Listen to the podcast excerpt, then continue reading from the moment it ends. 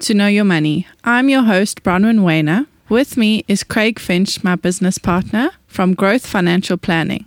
Joining us today and every day is our sound engineer, Warren Grimsley. In our podcast, we will explore our relationship with money and how the psychology of it impacts our financial decisions, as everyone thinks about money differently.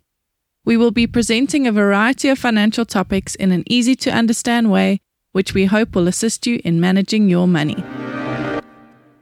Hi, everybody. Welcome to today's episode. And today's episode is Understanding Your Credit Card. Hello, Warren. Hello, Craig. Hello, Craig. Hello, How's Bronwyn. it, Warren? How's it, Brian? How are you all doing? Uh, fantastic. Thank you. And you? All good, thank you. How's that credit card in your wallet looking, Warren? Honestly, I have no uh, debt on my credit card and it feels great. Amazing. That is not what a lot of people can say. So kudos to you. I think learning the hard way, though.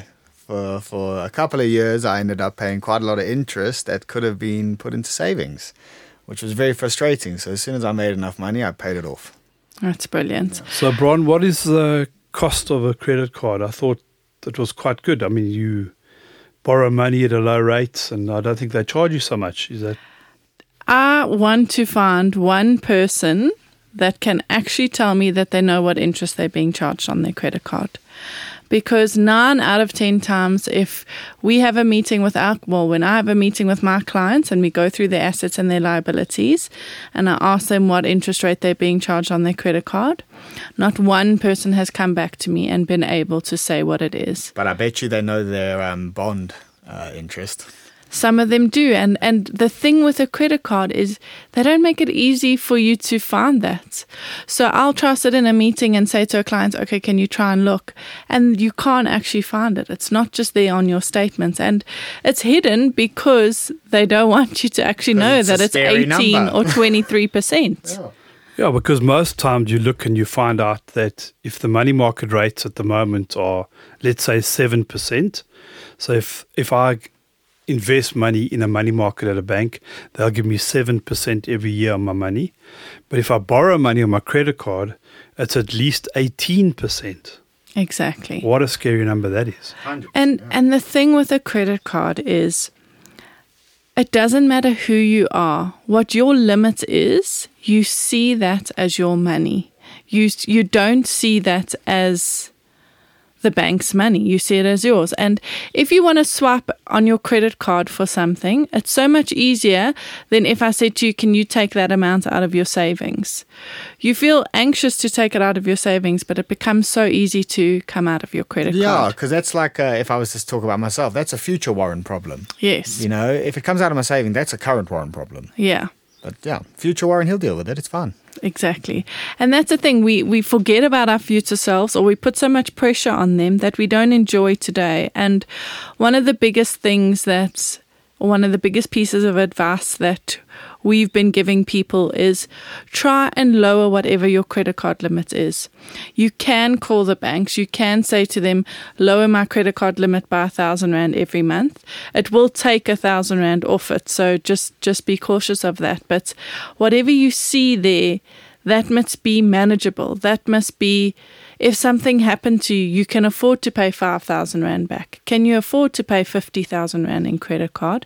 And if you are that high in debt, if you tell them to lower that limit, you'll be doing that subconsciously, and that's what can be so helpful and useful.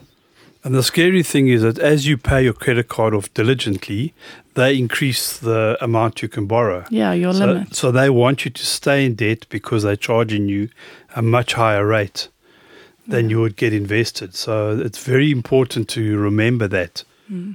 If I could, if I could go to grassroots, why do you think most people get credit cards in the first place? So I think a big perception is that people think that you need a credit card to get a good credit score. Um, you know, to buy a house or to open up something. And you know, my husband is has never been in debt. He's never had a credit card, and when he did apply for a bond, it was very difficult for him because he didn't have this credit score. But what he could have done is had a credit card with a manageable limit. You know, so we're not saying don't get one because it can affect your credit score. But when you go and get one and they say, okay, we'll give you 20,000 Rand as your limit, but you earn 10,000 Rand a month, No, it's a bad idea. don't take the 20. Do what is manageable to get your credit score up. Look, Warren, also when you but go to a store, it's easier to pay and the transactions are a lot easier to pay with a credit card. It's also safer. You don't carry cash with you. So I think that's the convenience. That's why so many people have a credit card. But most people have more than one credit card. Mm. So the one's paying the other. That definitely doesn't help you. And if you have a credit card, you must pay it off every month. So it's it's it's as though that you drew cash but you didn't draw cash. It's an easy way to pay your account as you go from store to store, but you have to pay it off.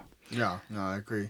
And I think what Bronwyn said, you know, it, it definitely, from my understanding, is it is a huge beneficial thing to credit score, um, but it's not going to be good for your credit score if you can't pay it off. Exactly. And if you start missing payments, well, that's actually going to be detrimental to your credit score. And you know what also happens, which I think is so mentally and emotionally draining, is that people get their 13th check or they get their money back from SARS and they say, I'm going to use this to pay off my credit card.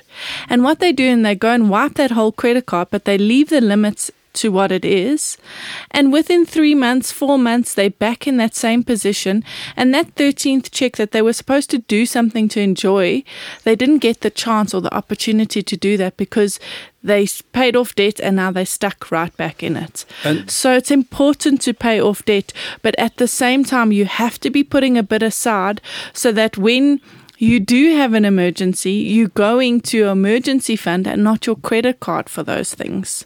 And also, the banks only want you to pay the minimum payment every month. They don't want you to pay the whole lot off because they make money while you're still in debt. Yeah. And they always say the minimum payment, and most people we know pay the minimum payment and never get out of that debt. Yeah. And it's back to the budget. You have to look at your credit card statement every single month, allocate the spending to a category that you're spending, and try and look at where your spending habits are. It's no good just looking at your bank statements. You have to add your credit card because that's where lots of the unnecessary spending happens. Exactly. And when we, you know, when in our budgeting episode, when we said look at your budget, it is every single rand that you spend, where do you spend it? So you've got to look at every single thing.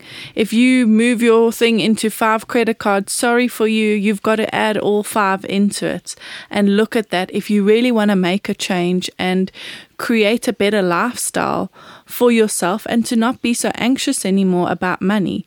It's just too many people around us are anxious about money. It's holiday time right now while we're recording this, and people are worrying about where they're going to get their Christmas presents. And if you had allocated a, ra- a plan for every single rand, you would have had that in a side budget, you would have had your holiday, and you'd just live life a little bit easier. And you know, I would say, you know, a lot of people, because it's what I did um, a while back with a credit card, was to okay, well, I want to buy myself a TV. I'm 19 now. I've moved out, so I'm going to go splash and buy myself a nice TV. That's a great idea and everything, but wouldn't it have been better, obviously, to have just saved the money over time? But you need the TV now. I understand that. But isn't there another way of doing it where the interest is a lot lower and it's on a fixed period, like a personal loan?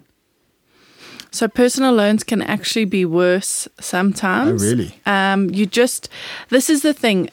This podcast is about knowing your money. So if you are a person and you have a revolving loan and you have a personal loan and you have a credit card and you are really battling to get out of that, just know your money. Know which one has the highest interest rate. Try fix that one first and go on to the other thing.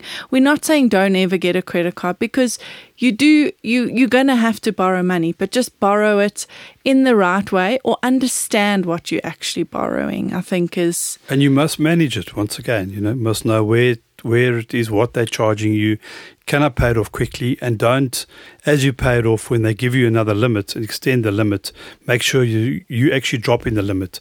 It's a convenience uh, product, and you use it for convenience only. It's not your it's not your money. Yeah and like a suggestion with dropping the limit is say for example you can afford to drop the limit by a thousand rand every month Dr- ask them to drop it by 500 Rand and in another account put 500 Rand for savings.